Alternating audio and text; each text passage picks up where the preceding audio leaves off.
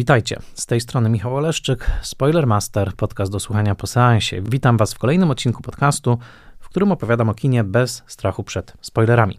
Zapraszam do posłuchania odcinka, jeżeli widzieliście już film, o którym mówię, ewentualnie jeżeli nie boicie się spoilerów. Ja jestem wykładowcą Wydziału Artes Liberales Uniwersytetu Warszawskiego, a misją tego podcastu powstającego po godzinach jest popularyzacja wysokojakościowej wiedzy o filmie. Dziękuję wszystkim patronkom i patronom, dzięki którym słuchacie tego odcinka cotygodniowego w wolnym dostępie. E, możecie wesprzeć mój podcast w serwisie patronite.pl łamane przez Spoilermaster i dziękuję wszystkim, którzy to zrobili bądź aktualnie robią. Bardzo dziękuję szczególnie moim patronkom i patronom imiennym, to znaczy Agnieszce Egeman, Sebastianowi Firlikowi, Joannie i Dominikowi Gajom, Odiemu Hendersonowi, Beacie Hołowni, Adamowi Andrzejowi Jaworskiemu, Annie Jóźwiak, Tomaszowi Kopoczyńskiemu, Jarkowi Krauzowi, Magdalenie Lal, Bartoszowi Filipowi Malinowskiemu z Bez Schematu, Misiowi Misiowej i Misiowi Juniorowi, Jakubowi Mrozowi, Iwonie Oleszczuk-Jaźwieckiej, Annie i Krystianowi Oleszczykom, Władimirowi Panfiłowowi, Tomaszowi Pikulskiemu, Magdalenie Święch, Weronice Więsyk, Jackowi Wiśniewskiemu, Michałowi Żołnierukowi, podcastowi Let's Mate Movies, czyli Jerzemu Zawadzkiemu i Tomaszowi Mączce, a także blogowi Przygody Scenarzysty prezentującemu analizy scenariuszowe. Dziękuję i wszystkim, a w tym konkretnym odcinku dziękuję także partnerowi tego odcinka, albowiem powstaje on we współpracy z Muzeum Kinematografii w Łodzi. Nie tylko polecam Wam wizytę w tej świetnej placówce, w której naprawdę można spotkać się i z teraźniejszością kina, i z jego przeszłością, ale także dziękuję za zaproszenie do tej konkretnej współpracy, która odbywa się w ramach e, większego projektu muzeum nazwanego Rola VHS w transformacji ustrojowej. W październiku i listopadzie 2023 roku właśnie w Muzeum Kinematografii w Łodzi odbył się cykl 10 warsztatów pod tym tytułem Rola VHS w transformacji ustrojowej. Brali w nim udział w tych warsztatach e, uczniowie szkół średnich z całej Polski i zajęcia przede wszystkim dotyczyły drugiego obiegu kaset w PRL. E, wykładowcami byli dr Emil Sowiński, niedawny laureat nagrody imienia Alicji Hellman za najlepszą pracę doktorską, ale także, uwaga, gość Spoilermastera, ponieważ rozmawialiśmy z doktorem Sowińskim tutaj w podcaście o historii studia Karola Iżykowskiego. Tego notabene także dotyczyła jego rozprawa, a także wykładowcami cyklu poświęconego VHS-om byli dr Jarosław Grzechowiak, dr Grzegorz Fortuna Skowron i Krystian Kujda. Swoją drogą Grzesiek był także gościem Spoilermastera w odcinku o VHS-ach. Też odsyłam do tamtego odcinka, ponieważ tamten odcinek jest zdecydowanie e, pokrewny temu. E, było tam dużo tematów związanych właśnie z polityczną rolą VHS-ów, tego jaką rolę one odgrywały w latach 80., e, w takim oporze solidarnościowym przeciwko komunistycznym władzom. Między innymi w ramach tych warsztatów mówiono o e, filmie Przesłuchanie Ryszarda Bugajskiego. I tutaj mała dygresja. W aktualnym nowym numerze kwartalnika Cineast, czyli amerykańskiego kwartalnika filmowego można przeczytać mój duży esej właśnie o filmie Przesłuchanie. Niesamowite, jak to się układa. Obecnie ten esej to właściwie recenzja e, wydania Blu-rayowego tego filmu, a zatem przesłuchanie przeszło całą drogę od VHS-u aż po piękny, odrestaurowany Blu-ray, ale losy układają się tak ciekawie, że jeżeli zerkniecie do tego tekstu o przesłuchaniu, to dowiecie się także o roli, jaką w wywiezieniu taśm z przesłuchaniem odegrał atasze kulturalny Stanów Zjednoczonych USA w Warszawie w latach 80., niejaki Jim Hutchison, co moim zdaniem jest takim materiałem może na taki film typu Argo, tylko poświęcony właśnie realizacji i nielegalnej dystrybucji przesłuchania. E, mała dygresja, poznałem Jima Hutchisona całkowicie przez przypadek, e, właściwie na stołówce uczelni Dickinson w Pensylwanii, na której odbywałem moje pierwsze w życiu stypendium amerykańskie i po prostu któregoś dnia zagadała do mnie bardzo miła starsza pani, słysząc, że coś mówię po polsku, czy mm, słysząc moją wymowę polską, i powiedziała: O, myśmy kiedyś z mężem byli w Warszawie, on był atasze kulturalnym, a tak w ogóle to on pomógł w wywiezieniu przesłuchania bugajskiego na zachód. Więc nawet w małomiasteczkowej Pensylwanii czasami można na stołówce trafić na kawałek historii VHS-ów, ponieważ jak wiemy, potem właśnie VHS-y z przesłuchaniem jeszcze krążyły długo, długo w Polsce, no a film miał także swoją sławę za granicą. To tylko mała dygresja zwracająca uwagę na to, że kiedy patrzę na ten tytuł cyklu Muzeum Kinematografii, to znaczy rola VHS w transformacji ustrojowej, to uśmiecham się, bo myślę sobie, że e, przyjmując później e, zaproszenie na naprawdę uroczą kolację u państwa Hatchesonów i słuchając e, ich historii właśnie o znajomości z Bugajskim i o ich roli w pomocy Bugajskiemu przy realizacji przesłuchania, ja także otarłem się dokładnie o tę historię, to znaczy o tę rolę, jaką VHS-y w transformacji ustrojowej odegrały. Notabene nigdy nie zapomnę tamtej kolacji z Hatchesonami. Pamiętam, że odbywała się w rytm zdobycznych kaset magnetofonowych, które przywieźli jeszcze z Polski.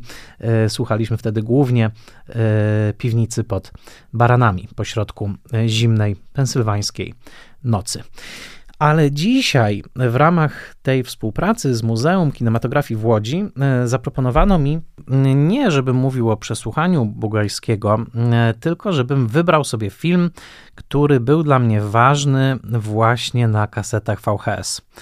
No i to jest oczywiście zaproszenie do dużych kłopotów, w tym sensie, że oczywiście natychmiast przyszło mi do głowy bardzo dużo różnych filmów. Jak wspomniałem w odcinku VHS-owym, jestem dzieckiem epoki e, kaset wideo, więc e, kiedy dostałem to zaproszenie od e, Jakuba Wiewiórskiego, no to pomyślałem sobie, no dobrze, tylko co z tej ogromnej biblioteki VHS-owej wybrać?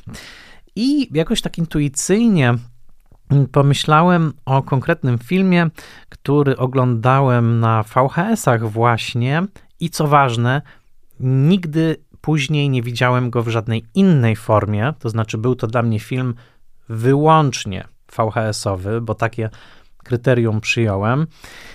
I był taki jeden film, film, który tak bardzo mi się kojarzył z dzieciństwem i tak bardzo mi się kojarzył właśnie z wizytami w wypożyczalni wideo osiedlowej w Strzybnicy. E, to dzielnica Tarnowskich Gór, że pomyślałem, tak, to o tym filmie musi być ten odcinek. Tym filmem oczywiście, jak już wiecie, bo kliknęliście w ten odcinek, są policjantki z FBI, czyli w oryginale film pod tytułem Feds.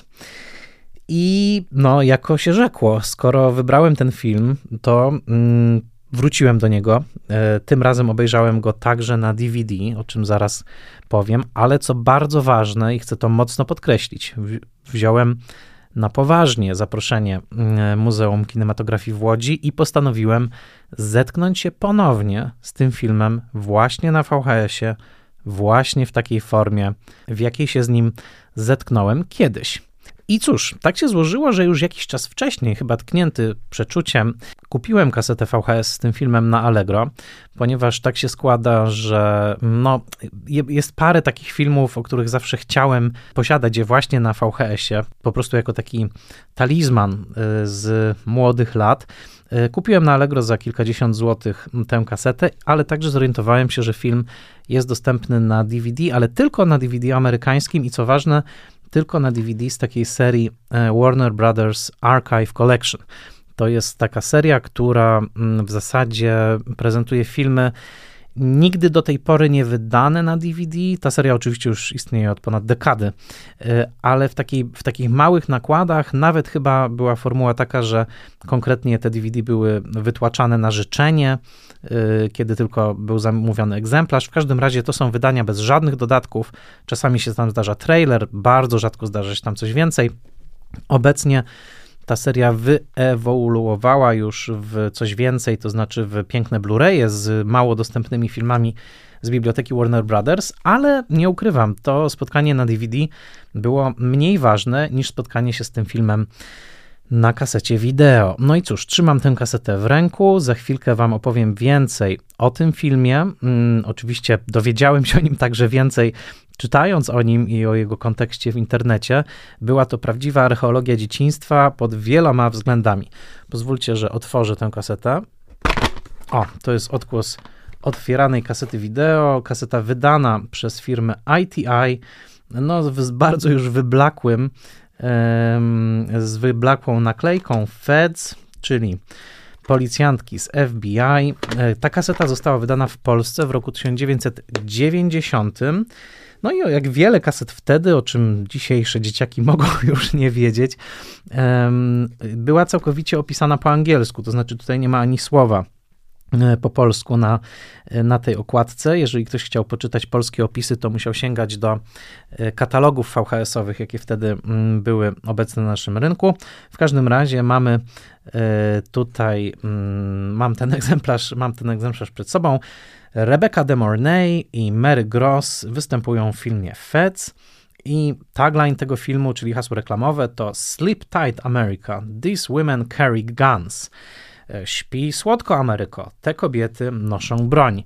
I pod spodem mamy dwie kobiety, e, Rebecca de Mornay, czyli blondynkę z taką pewną miną wpatrzoną przed siebie i z spluwą w ręku, a za nią wystraszona Mary Gross jako Janice w tym filmie trzyma mm, dwoma paluszkami, tak jakby nie mogła sobie z tym poradzić, swoją odznakę FBI i trzymają, uwaga, tutaj dowcip, do góry nogami.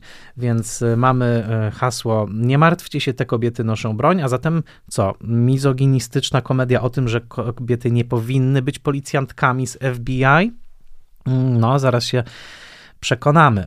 Co ciekawe, zdjęcia dobrane na drugiej stronie okładki e, obiecują trochę seksu, ponieważ widzimy jak Mary Gross dobiera się do Tony'ego Longo, który gra marynarza w tym filmie i to aż dwa zdjęcia, oraz Rebecca de Mornay i Mary Gross, jak wchodzą do zakazanej knajpy, w której w filmie będzie rozbrzmiewała punkowa muzyka, a zatem trochę akcji, trochę seksu. Kobieta i spluwa to przepis na kino, jak mówił e, Jean-Luc Godard, ale myślę, że nie miał na myśli filmu Policjantki z FBI. E, ten film na kasecie ITI wyszedł w roku 1990.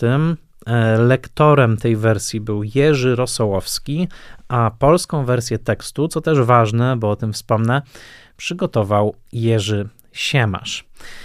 E, ponieważ na okładce widzę także małą, małe kółeczko z napisem 15, jest to znak, że jest to okładka brytyjska, a nie amerykańska, ponieważ to jest certyfikat od brytyjskich cenzorów, mm, więc mamy już pierwszą e, poszlakę że marketing tego filmu był zaczerpnięty z wzoru brytyjskiego.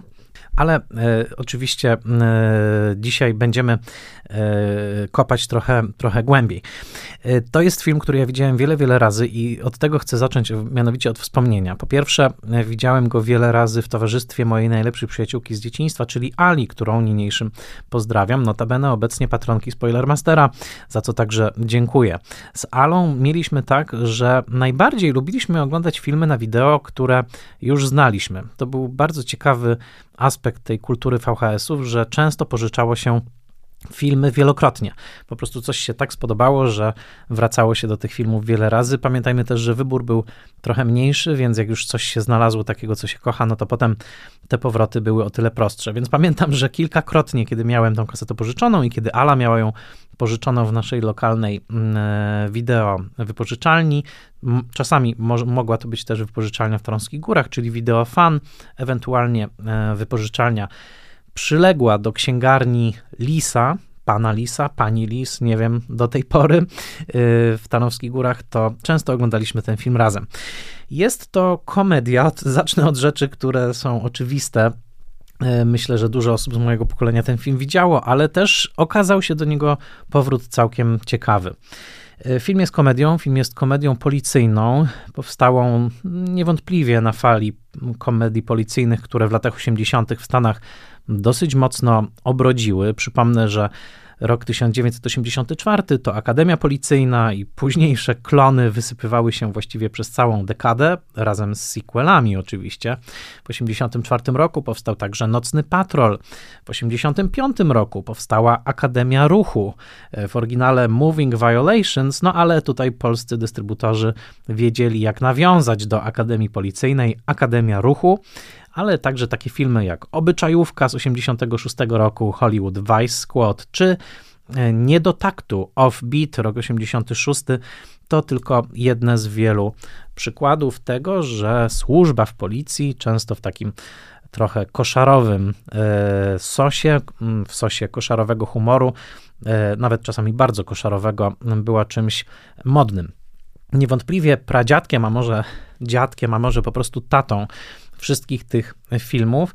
Gdzieś pod spodem były komedie lat 40., komedie z, z jednej strony z Abbotem i Costello, z drugiej strony filmy z Bobem Hope'em, takie filmy, które pokazywały bohaterów, e, którzy trochę rozwalają instytucję od wewnątrz, swoją niesubordynacją y, i w tym sensie no, takim, takim ważnym, ważnym przodkiem był jeden zwłaszcza film, to znaczy film The Choir Boys y, Roberta Aldricha, to jest końcówka lat 70., taki film, który nawet w dosyć skandalizujący sposób y, pokazywał absolutną anarchię, a nawet powiedziałbym, orgiastyczne niesubordynowanie e, policjantów e, właśnie w tym e, filmie. Do tego stopnia, że autor powieści, na podstawie której film powstał, wycofał swoje nazwisko, bo bał się zemsty swoich starych kolegów policjantów. On sam był policjantem kiedyś za to, co wszystko tam pokazał, a co rzekomo było, było prawdziwe.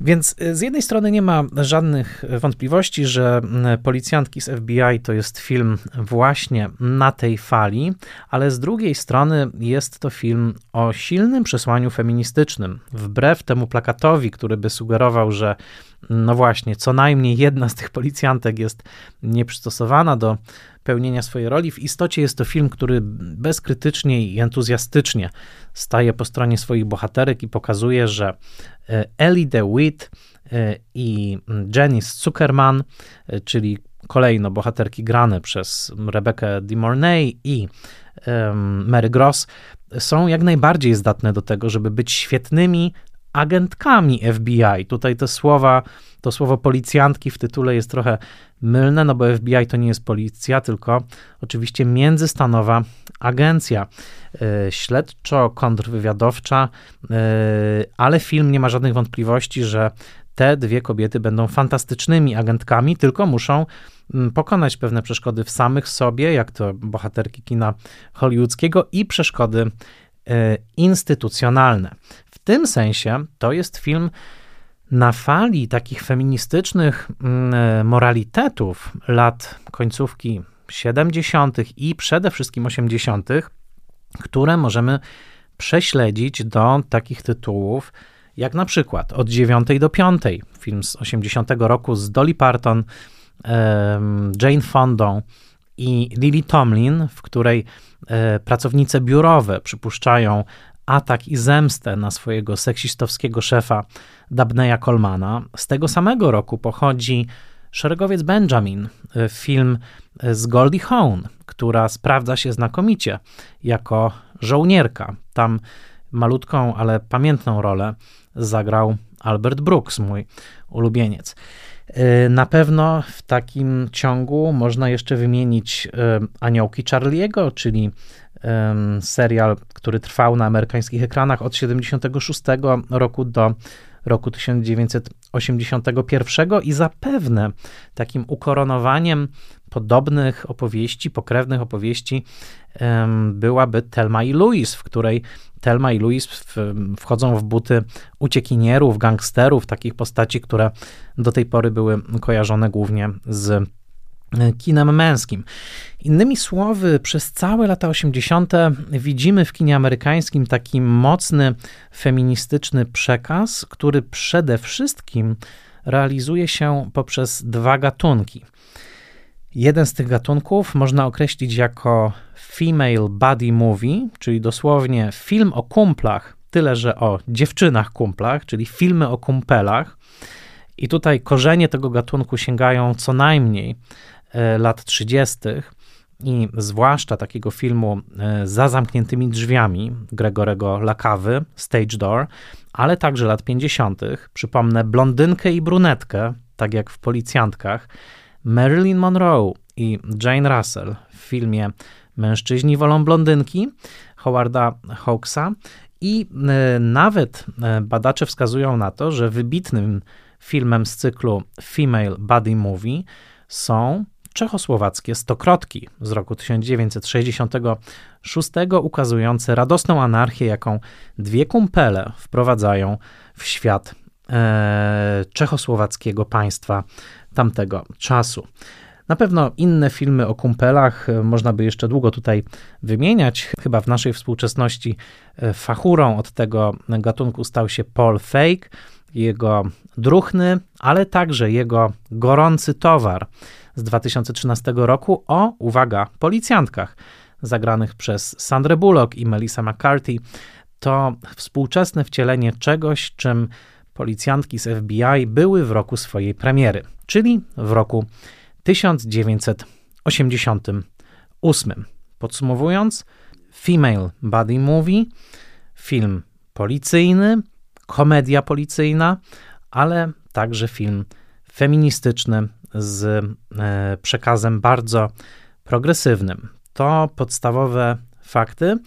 Przypomnę, że dwie bohaterki to Ellie DeWitt, grana przez Rebecca, de Mornay, była Marine, czyli należąca do piechoty morskiej, która postanawia zostać agentką FBI, oraz Janice Zuckerman, czyli e, intelektualistka z Nowego Jorku o żydowskich korzeniach i z aż trzema dyplomami na koncie, ponieważ kiedy ją poznajemy, ma już dyplom z ekonomii z Amherst, z antropologii z Kolumbii i z administracji na Uniwersytecie Smitha, podczas kiedy Eli ma tylko i wyłącznie wykształcenie z prowincjonalnego Tullahoma College. Innymi słowy, jest to wskazówka, że Eli pochodzi ze stanu Tennessee. Na to wskazuje także jej akcent. Te dwie kobiety, brunetka i blondynka, intelektualistka i dziewczyna czynu i sportu, spotykają się jako jedyne kobiety w swojej klasie w trakcie szkolenia na agentów i agentki FBI. Są wykpiwane przez swoich kolegów, są traktowane podejrzliwie przez swoich przełożonych, są odmieńcami, ale swoim duchem, upartością, a przede wszystkim, i o tym jest ten film, solidarnością. To znaczy, łebska wesprze tę silną, a ta silna wesprze tę łebską.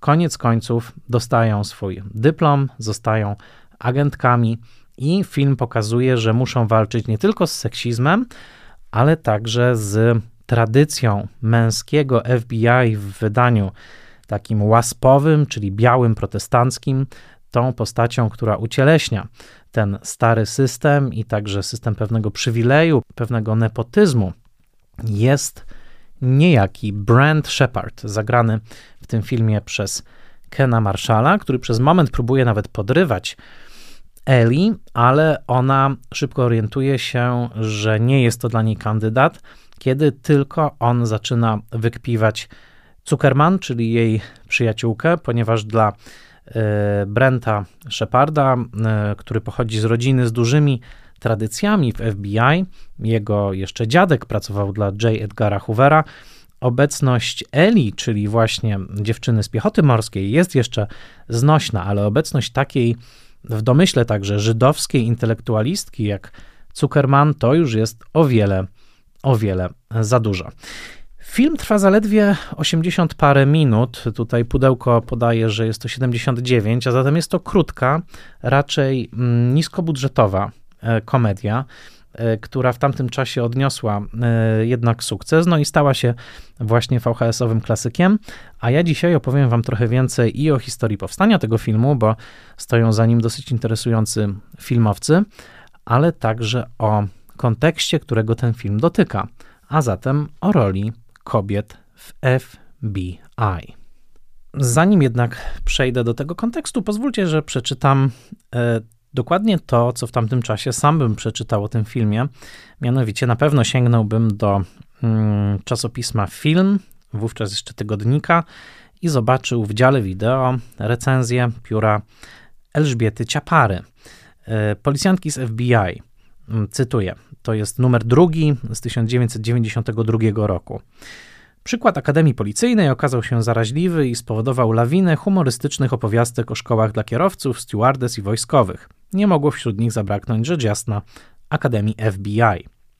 Policjantki z FBI niczym na pozór nie odbiegają od schematu Akademii. Oto grupa cywilów, mniejszych lub większych dziwaków, rozpoczyna 16-tygodniowe szkolenie w Waszyngtońskiej Akademii FBI, stopniowo przezwyciężając słabość własną, ale przede wszystkim wrogość kadry pedagogicznej. Są wśród nich dwie dziarskie dziewczyny, traktowane przez wykładowców i kolegów na zasadzie niepożądanych gości. Zostały przyjęte, bo władze życzą sobie kobiet w szeregach agentów federalnych, ale tak naprawdę nikt w FBI ich nie chce. Ellie i Janice są jednak dostatecznie uparte, by wymarzony cel osiągnąć. Tym bardziej, że Eli służyła w piechocie morskiej, a Janice to prawdziwy geniusz z dwoma fakultetami w kieszeni. Jest więc coś, co wyróżnia policjantki z FBI pośród innych akademii. Film głosi jawnie przewagę kobiet nad mężczyznami, nad którymi górują intelektem, sprytem, odwagą i sprawnością fizyczną. E, to ostatnie podane po wielokropku. E, innymi słowy, mm, to informacja dla wszystkich najmłodszych słuchaczy. To nie jest tak, że strong female character, czyli silna postać kobieca, jest jedynie dzieckiem ostatnich 10 lat. Tutaj w tym filmie widzimy już bardzo mocne kobiece bohaterki, i to jest może dobre miejsce, żeby powiedzieć dwa słowa o kontekście tego filmu, o którym nie miałem, dodam, zielonego pojęcia ani kiedy ten film oglądałem po raz pierwszy, ani do niedawna, kiedy się nim na powrót nie zainteresowałem.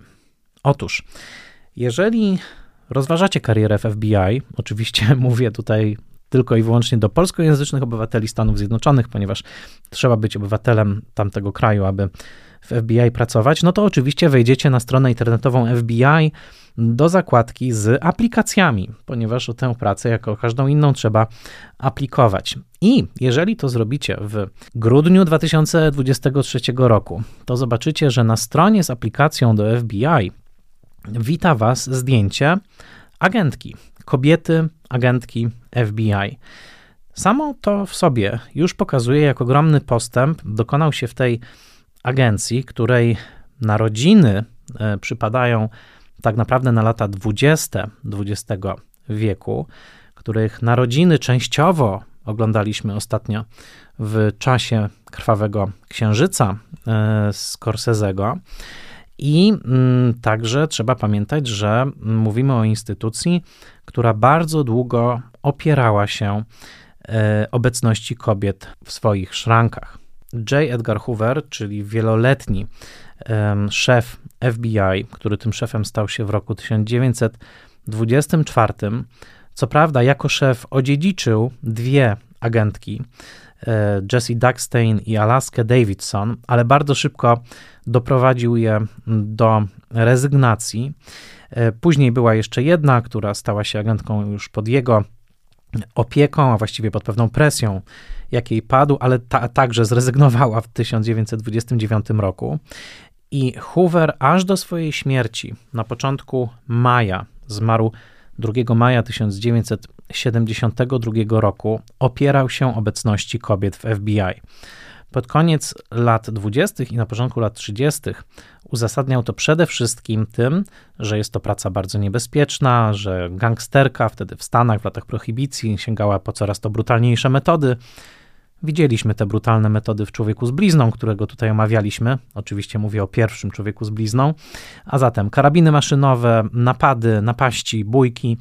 Hoover twierdził, że nie jest to zajęcie dla kobiet i aż do swojej śmierci na początku lat 70 opierał się obecności kobiet w szrankach FBI.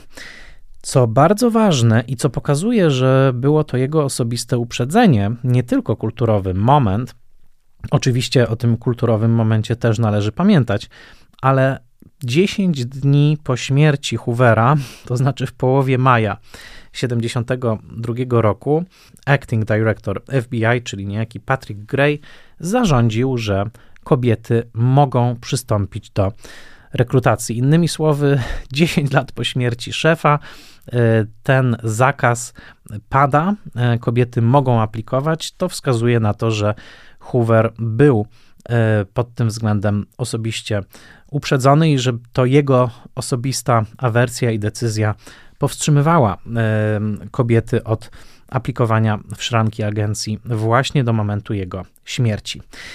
Czy długo trzeba było czekać? Nie. Już w lipcu 1972 roku dwie pierwsze agentki, e, a właściwie dwie kandydatki na agentki, pojawiły się w agencji. I były to historyczne postaci Joan Pierce, panieńskie nazwisko to Misko, i Susan Rowley, panieńskie nazwisko Malone.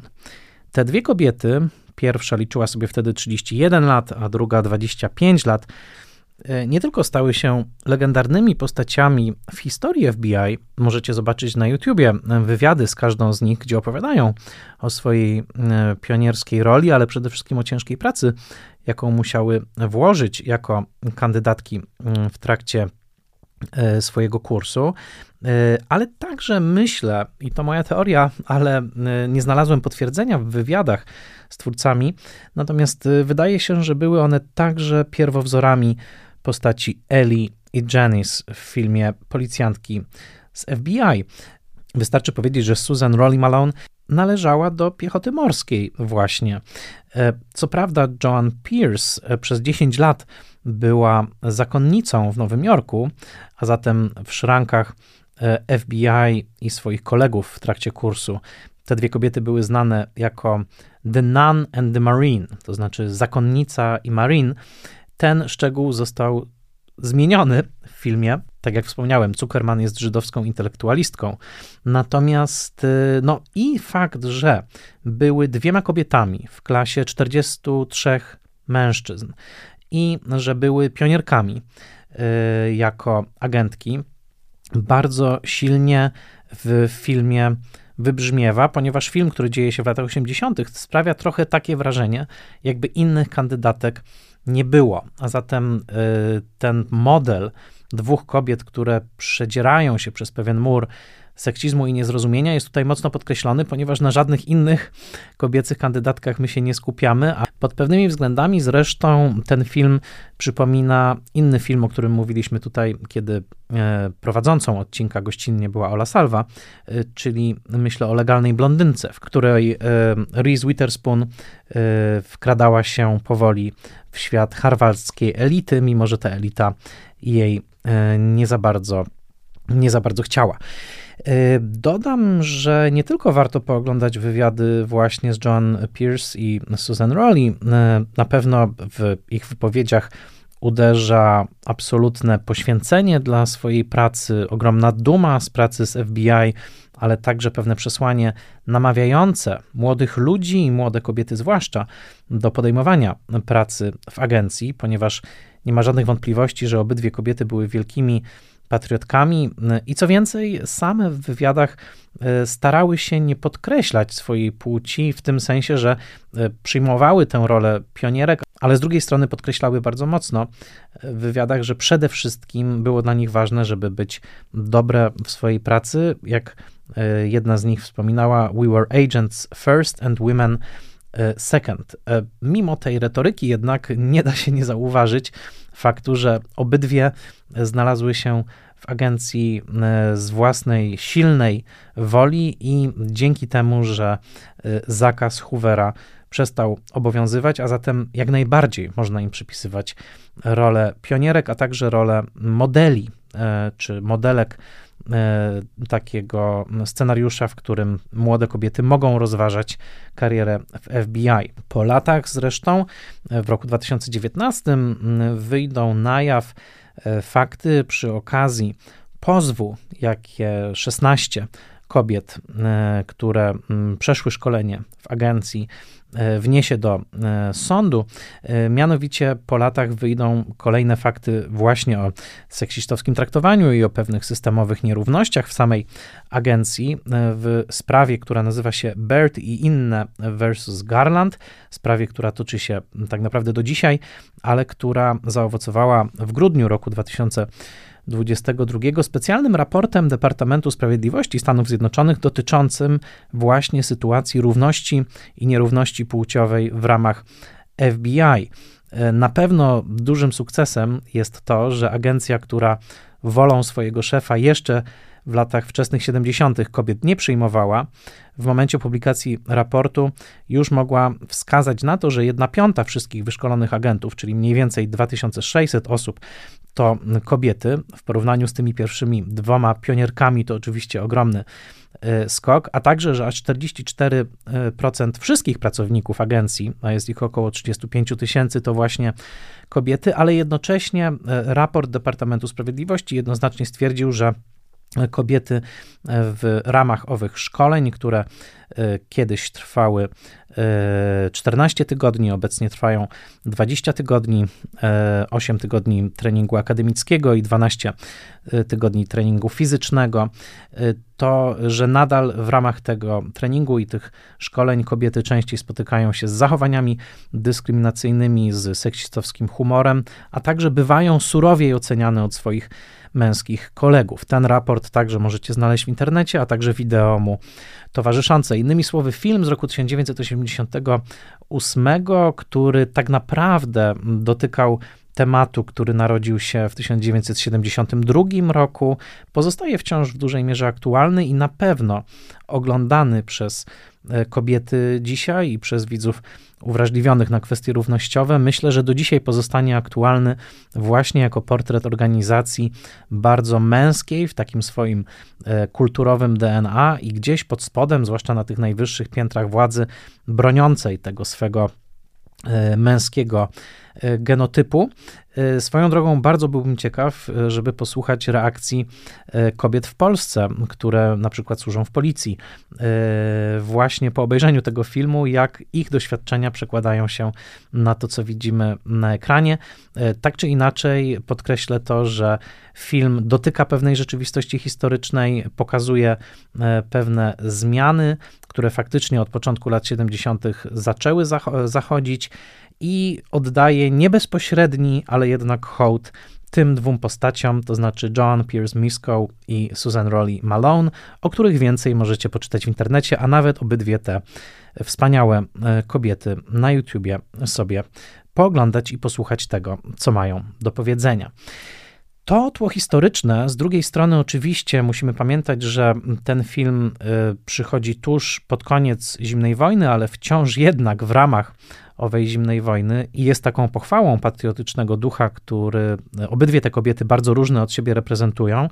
I na pewno ważną wymową tego filmu jest to, że współpraca pomiędzy nimi okazuje się kluczowym elementem. To znaczy, już nie tylko ten film dotyka kwestii płci i tych wszystkich konfliktów, które występują na tej linii, ale także, co bardzo ważne i co dzieje się we wszystkich najlepszych komediach amerykańskich, między innymi w ich nocach, o czym obszernie rozmawialiśmy tutaj z Sebastianem Smolińskim, otóż ten film dotyka kwestii klasy, ponieważ e, Zuckerman, która, jak już wspomniałem, jest żydowską intelektualistką z Nowego Jorku, zaczytaną w Steinbecku, mówi, że uwielbia e, adaptację tego, tej książki, czyli film Johna Forda. E, czyta także późniejszego noblistę e, V.S. Naipola, to jej ulubiony pisarz. To jest reprezentantka najlepszych uczelni amerykańskich z dwoma, a może nawet trzema fakultetami w kieszeni, by nawiązać do recenzji już przeczytanej. A z drugiej strony mamy właśnie dziewczynę z Tennessee, która nie za bardzo radzi sobie z książkami prawniczymi, nie za bardzo wie, jak się uczyć, ale za to e, równoważy to siłą fizyczną i sprawnością na mm, torze treningowym. Cały film jest o tym, że one dwie, żeby odnieść sukces, muszą ze sobą współpracować. To znaczy, Janice będzie uczyła Eli, jak obchodzić się z książkami i jak stać się mocniejszą intelektualnie, jak stać się mocniejszą na sprawdzianach z wiedzy prawniczej i vice versa. To Eli kupi właściwy pistolet Janice i to Eli nauczy Janice tężyzny fizycznej i tego, jak bronić się, a także jak e, walczyć. E, jedna ze scen e, tego filmu pokazuje, e, jak rano obydwie budzą się w swoim akademiku, dzielą pokój i Janice już ćwiczy podciągnięcia na drążku i w trakcie takiego montażu widzimy, jak one dwie motywują się w tym, co jest dla nich obydwu trudne, a jedna z nich pokazuje także w taki też stereotypowy kobiecy sposób, jak jedna druga drugiej pomaga farbować włosy i w trakcie próbują i y, przepytują się z E, prawniczych ksiąg. Więc ten klasowy element tutaj jest bardzo istotny. Dziewczyna z Tennessee z jednej strony, a z drugiej strony właśnie y, dziewczyna z Nowego Jorku, Midwest i serce Stanów Zjednoczonych, plus elita intelektualna wschodniego wybrzeża muszą działać ręka w rękę, jeżeli chcą sprzeciw sprzeciwić się e, tej starej, zastanej hierarchii łaspowskich, białych protestanckich facetów, którzy rządzą w Quantico w stanie, e, w stanie Virginia, czyli właśnie w ośrodku szkoleniowym FBI, który już trzy lata później pojawi się bardzo mocno w filmie Milczenie Owiec. Dzisiaj e, ten odcinek zakończę pewną kodą właśnie dotyczącą Milczenia Owiec, bo przypomnę, że to także jest film o agentce FBI, a właściwie o uczennicy dokładnie tej samej akademii, e, w której kształcą się Ellie i Janice. E, w wyobrażonej scenie możemy zobaczyć, jak Clarice Sterling ćwiczy na jednym torze treningowym właśnie z bohaterkami mm, policjantek e, z FBI. Kwestie historycznej ścisłości, kwestie tego, jak FBI rzeczywiście otwarło się na e, obecność kobiet w swoich szrankach, kwestie klasowe, które w tym filmie są bardzo istotne, ale przyjrzyjmy się teraz tym, którzy ten film zrobili. E, ten film ma scenariusz Dana Goldberga i Lena Bluma. Został wyreżyserowany przez Dana Goldberga. I tutaj jest także duża wskazówka dla wszystkich, którzy znają popularne kino lat 80., ponieważ Dan Goldberg to jest nazwisko nierozerwalnie związane z Iwanem Reitmanem, który notabene też jest producentem yy, tego filmu, czyli Policjantek z FBI. No a skoro Iwan Reitman to oczywiście Pogromcy Duchów. Ten film, czyli Feds, jest umieszczony pomiędzy pierwszymi i drugimi e, Ghostbusters, czyli pomiędzy 84 i 89 rokiem, ale każdy, kto chce mm, zrozumieć karierę Iwana Reitmana, musi zrozumieć, że jest ona powiązana z karierą Dana Goldberga. Panowie pracowali wielokrotnie razem i obydwaj poznali się jeszcze w Kanadzie. Dan Goldberg urodził się w Kanadzie, a Iwan Reitman przyszedł na świat na Słowacji, ale wyemigrował z rodzicami. I tych dwóch panów dogadywało się świetnie, mieli to samo anarchizujące poczucie humoru, i ich wielkim pierwszym sukcesem był film z 1979 roku, czyli słynne, kultowe także na VHS-ach Meatballs, czyli pulpety, film z Billem Murrayem rozgrywający się na koloniach letnich. Dwa lata późniejsze e, Charge, czyli Stripes, to także był wielki hit tego, mm, tego duetu. No i cóż, jak spojrzycie na pulpety i szarże, czyli na Meatballs i Stripes, to od razu widać, co tych panów interesowało, czyli była instytucja, czy to są kolonie, czy to jest armia. No i mamy postaci, mm, może nie tyle nieudaczników, co takich kawalarzy, facetów, którzy trafiają do instytucji, no i jakoś tam niby ją rozmontowują od środka, tą swoją anarchią, tym humorem, tą niesubordynacją, ale z drugiej strony jakoś tak naprawdę tą instytucję wzmacniają, to znaczy wnoszą do niej element świeżości i spontaniczności, którego tej instytucji brakuje. To jest y, konwencja, którą znamy z wielu filmów. E, przekaz jest taki, że mm, każda instytucja może być zbyt, mm, e, zbyt sztywna, zbyt dogmatyczna i potrzebuje czasami takiego błazna, takiego buntownika. No, odsyłam do filmu Masz Roberta Altmana, między innymi. I tutaj ten humor trochę koszarowy, trochę wulgarny, trochę pochodzący z czasopisma National Lampoon, czyli takiego pisma, które nie uznawało żadnych świętości i też często mm, lądowało w E, na takim terytorium humoru szokującego. To jest wszystko to, co było bardzo bliskie sercu Reitmana i Goldberga. A zatem pulpety, szarże, policjantki z FBI tak naprawdę pochodzą z tego samego uniwersum wyobraźni. Przy czym y, też jest ciekawym faktem, że y, sam film Feds narodził się z pomysłu wczesnego, w którym to właśnie Bill Murray i Dan Aykroyd mieli wystąpić jako takich dwóch nieudaczników, czy właśnie buntowników, czy nerdów, czy jakkolwiek nie nazwiecie, dwóch błaznów, którzy trafiają do Akademii FBI i trochę ją właśnie od środka poluzowują.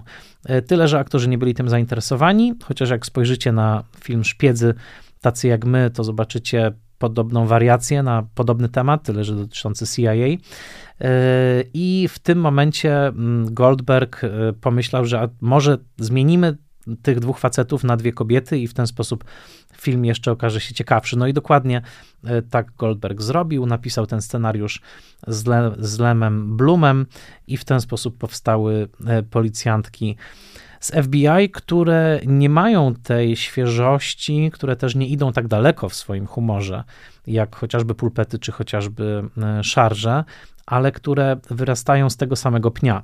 Jak spojrzycie na późniejsze filmy, przy których współpracował Goldberg z Reitmanem, to znajdziecie tam m.in. Juniora z 94 roku, czyli słynny film, w którym Arnold Schwarzenegger zachodzi w ciążę, ale kariera Goldberga, który notabene zmarł w lipcu tego roku, czyli w lipcu 2023, e, obfituje w tytuły, e, w których zawsze ten duch anarchii, duch niepoukładania, duch deptania świętości, duch szokującego humoru dosyć mocno się objawia. Dość powiedzieć, że jako producent Goldberg będzie stał później jako jeden z producentów oczywiście za filmami z cyklu Cats Vegas, The Hangover, więc nie, nie jest przypadkiem, że ten sam humor, który wdarł się na ekrany e, pod koniec lat 70., e, właśnie z pulpetami, potem wiele dekad później także królował w serii e, Toda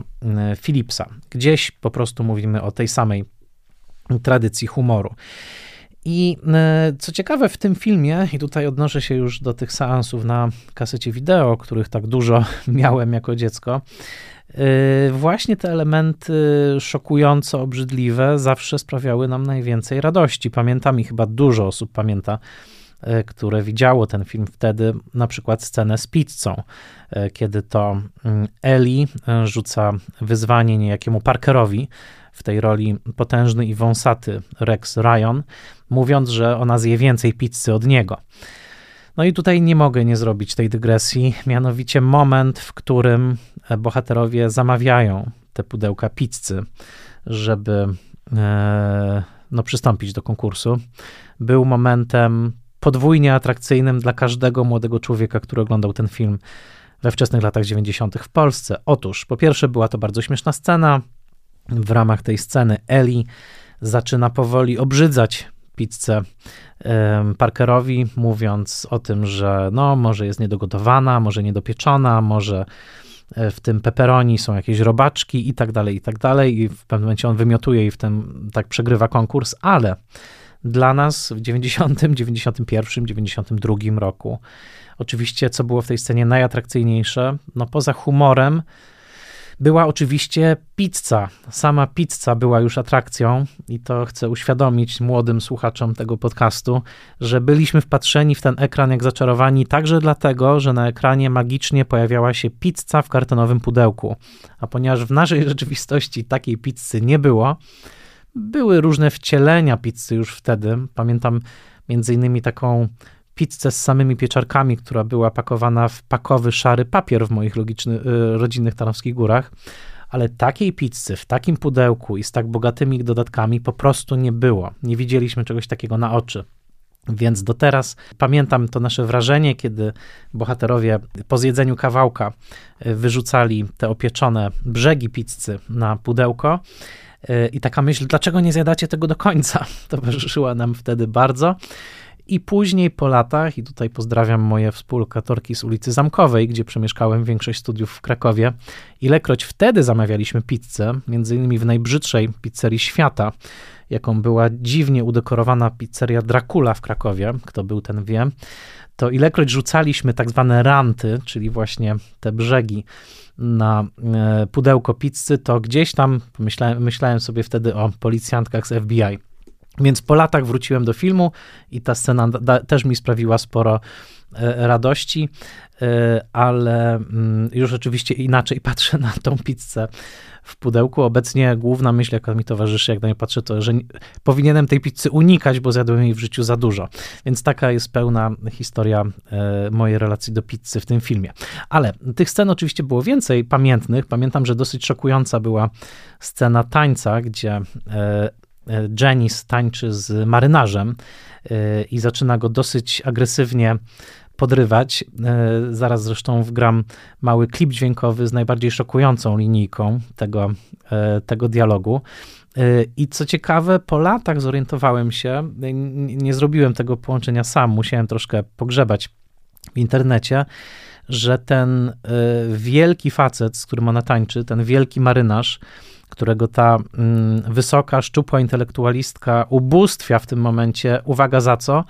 za to właśnie, że nie kończył żadnych studiów, że jest po prostu silnym, wielkim facetem i że ona chciałaby w tym momencie z nim się przespać. E, otóż, że tego mm, faceta gra niejaki Tony Longo. I teraz e, przypomnijcie sobie różne filmy lat 80., i 90. i przypomnijcie sobie dużych facetów.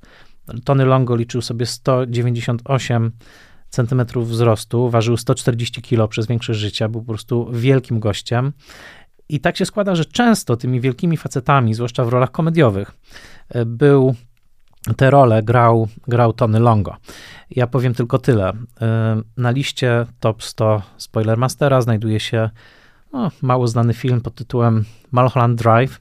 Jeżeli sobie przypomnicie scenę, w której niejaki Kenny, taki człowiek szafa, wchodzi do e, rezydencji i szuka niejakiego Adama, i po drodze rozprawia się e, z co najmniej dwoma osobami dosyć spektakularnie, to tym wielkim, wielkim facetem, tym wielkim Kenym, który chyba w napisach nawet występuje jako Kenny Szafa, czyli Kenny the Tag, e, Otóż tym Kenym jest właśnie e, ów, ów Tony Longo, czyli duży facet z New Jersey, który zagrał w ponad setce filmów i który występuje w napisach policjantek z FBI, co zauważyłem dopiero teraz, osobno, Tony Longo as Sailor, więc jego obecność, jego trzecioplanowa czy wręcz epizodyczna rola była dosyć dużą atrakcją tego filmu w momencie w momencie jego premiery.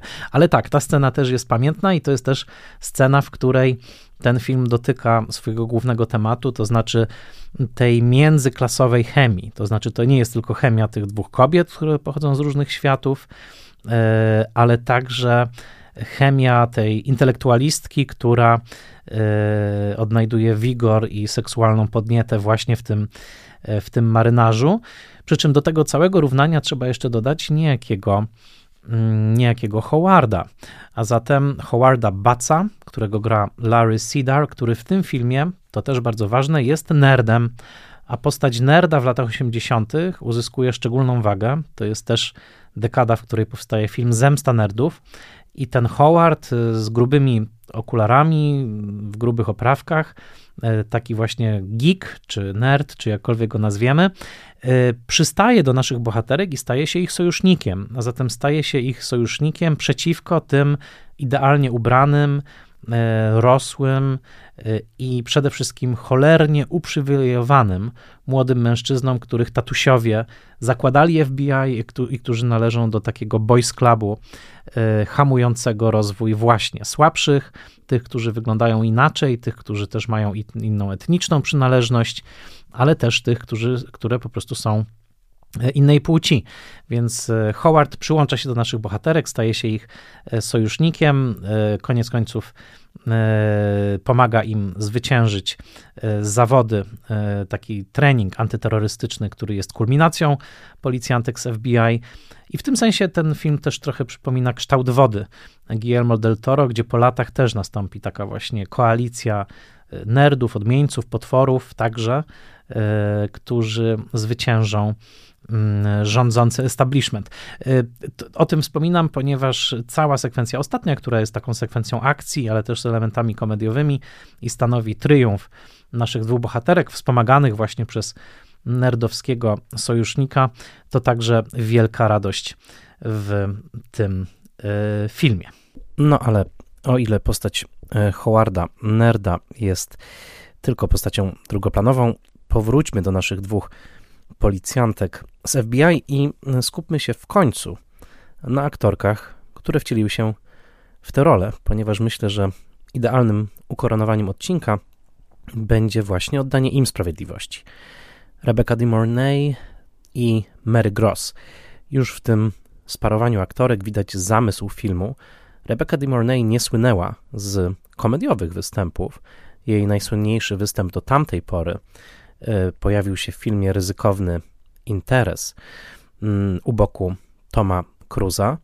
Natomiast Mary Gross była już kojarzona stricte z komedią. Przede wszystkim z komedią spod znaku Saturday Night Live, albowiem Mary Gross zasiliła główną obsadę tego kultowego komediowego show opartego na sketchach właśnie w pierwszej połowie lat 80. I na YouTubie możecie zobaczyć bardzo dużo klipów Mary Gross w otoczeniu ówczesnej obsady SNL, gdzie prym e, wiódł innymi Eddie Murphy, ale także bardzo często występująca właśnie u boku Mary Gross Julia Louis-Dreyfus, późniejsza gwiazda Seinfelda. Mary Gross już wtedy objawiła, że jest prawdziwym komediowym zwierzęciem. Obecnie zawiesiła swoją karierę e, z przyczyn, których nie udało mi się ustalić i trochę szkoda, bo naprawdę ta urodzona w Chicago aktorka i też komiczka, e, która zdobywała komediowe szlify w słynnym Second City, była fantastyczna. Jeżeli wpiszecie w YouTube'a właśnie Mary Gross i SNL, wyskoczą Wam świetne skecze, w których uczestniczyła. Osobiście polecam chyba najbardziej sketch pod tytułem Sarkastyczna zakonnica, Sarcastic Nun, gdzie Mary Gross wciela się właśnie w zakonnicę, która bardzo chce posługiwać się sarkazmem, ale jej to y, nie wychodzi. Y, Rebecca De Mornay w całym filmie ma mało scen stricte komediowych. Y, w tym układzie dwóch postaci ona jest tym tak zwanym straight guy, to znaczy tą postacią zwyczajną, rozsądną, a komediową partnerką, taką, która nie boi się fizycznej komedii, nie boi się także E, całkowicie się ośmieszyć właśnie minami, e, slapstickiem nawet, jest Mary Gross. I w tej e, parze widać to nawet na plakacie, czy właśnie na pudełku z kasetą z tym filmem, bo to Rebecca De Mornay od razu wygląda już jak właściwie upieczona agentka, a za nią czai się wystraszona Mary Gross z fryzurą na pazia i z odznaką FBI trzymaną między dwoma palcami do góry nogami. Mary Gross jest w tym filmie bardzo zabawna i wiele osób, które pamięta ten film, to myślę, że przede wszystkim e, pamięta właśnie ową Wiskomika, którą tutaj Mary Gross zaprezentowała. Swoją drogą fakt, że gra ona właśnie postać pochodzenia żydowskiego, myślę, że całkowicie umykał mi, kiedy oglądałem ten film we wczesnych latach 90., a obecnie, nawet wsłuchując się w oryginalne dialogi, jakie tu padają, Y, można dostrzec pewne nawet jidyszyzmy, które się y, przedostają do języka Zuckerman i co też nadaje tej postaci bardzo y, fajnego takiego etnicznego rysunku, bo tak jak wspomniałem, dwie policjantki z FBI różnią się aparycją, doświadczeniem, rodzajami talentów, pochodzeniem, klasą, ale także właśnie różnią się pod kątem etnicznym. Zuckerman w pewnym momencie nawet posługuje się takim słowem jak jidyszowy nudnik, co w polskim tłumaczeniu zostało utracone, ale posłuchajmy w jaki sposób.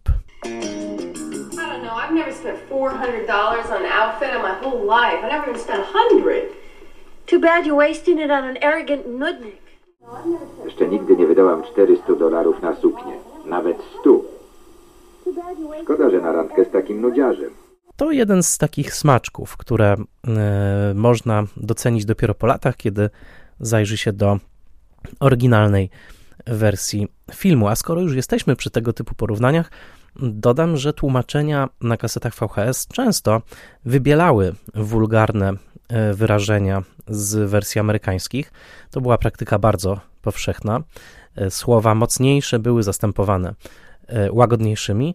I taki przykład znajdziemy także e, w tłumaczeniu Jerzego Siemasza w Policjantkach z FBI, kiedy obydwie wchodzą do klubu pankowego, który tutaj przedstawiony jest jak jakaś absolutna degrengolada, to jedna z punkowych dziewczyn zaczepionych przez Janice odpowiada bardzo grubą frazą, której ja nawet nie odważę się tu przetłumaczyć, ale którą przytoczę w króciutkim fragmencie i w jej polskim tłumaczeniu dużo, dużo łagodniejszym. I'm looking for a guy named Louis, fuzzy hair, crooked teeth, bug eyes. Has he been around lately? Suck shit through a tube. Suck shit through a tube. Szukam faceta o imieniu Louis, kędzierzawy, wyłupiaste oczy. Kręci się tu gdzieś? Odpieprz się.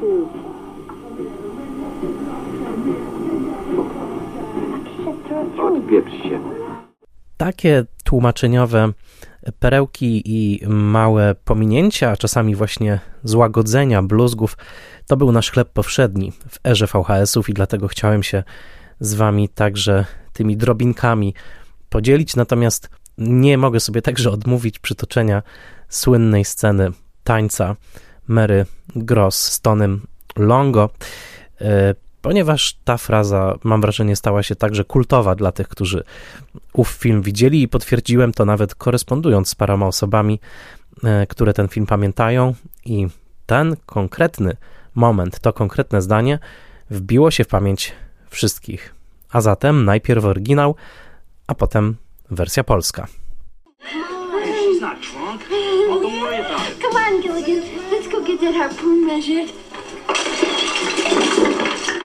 Stary się nie wstawiła. Chodź, Majtku. Mierzymy twój harpun.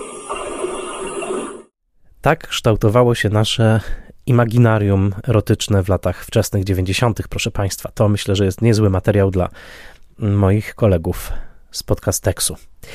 Kończąc i lokując jednocześnie odbiór policjantek z FBI na początku lat 90., właśnie w kulturze VHS-owej, chcę podkreślić, że takie filmy, które budowały także pewien etos służb FBI, e, my także w Polsce ten etos e, dzięki temu mieliśmy wzmocniony. No, kto nie chciałby być takim agentem jak główne agentki tutaj.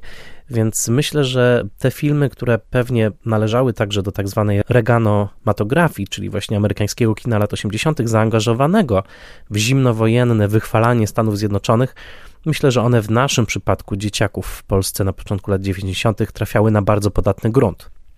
Jednocześnie, tak jak obiecałem, krótkie porównanie z milczeniem owiec. Zwróćcie uwagę, że ta sama brutalistyczna, betonowa siedziba Akademii FBI, którą tutaj widzimy w Quantico w stanie Virginia, otwiera także Milczenie Owiec, gdzie mamy Clarice Starling, e, Jodie Foster, biegnącą po torze przeszkód, e, wbiegającą do tego budynku i stającą w windzie otoczoną wielkimi facetami.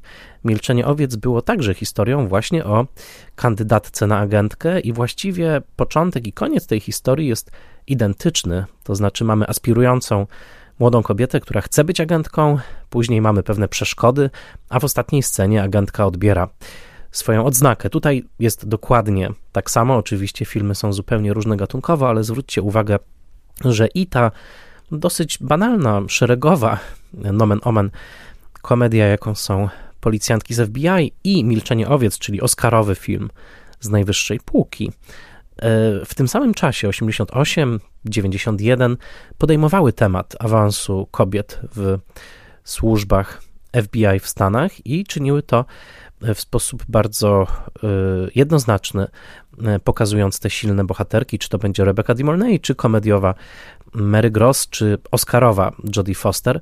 Przechodzą one podobną drogę i myślę, że to chwyta dokładnie ten sam kulturowy moment, który w 1991 roku także obrodził Telmą i Louise. Ale Telma i Louise to już temat zupełnie innego odcinka. Oczywiście zapraszam, ponieważ taki odcinek nagrałem. O tym, jak nieznaczącym tak naprawdę, szeregowym, malutkim filmikiem były policjantki z FBI, oczywiście w tych oficjalnych annałach historii kina amerykańskiego, bo dla mnie właśnie w owej kulturze VHS-ów to był film bardzo ważny, jeden z moich ulubionych filmów. Ale o tym fakcie może e, świadczyć tej drugorzędności. Sam fakt, że kiedy zajrzałem do recenzji w New York Timesie, która się pojawiła 29 października 1988 roku, Janet Maslin, krytyczka, w bardzo lekki, anegdotyczny sposób opisała fakt, że nie udało jej się tego filmu obejrzeć, bo kinooperator pomylił rolki, więc obejrzała tylko końcówkę, um, potem czekała w nadziei, że może wyświetli początek, ale nie udało się, więc poszła do domu, ale że na pewno ten film pojawi się na VHS-ach i wtedy krytyczka go nadrobi.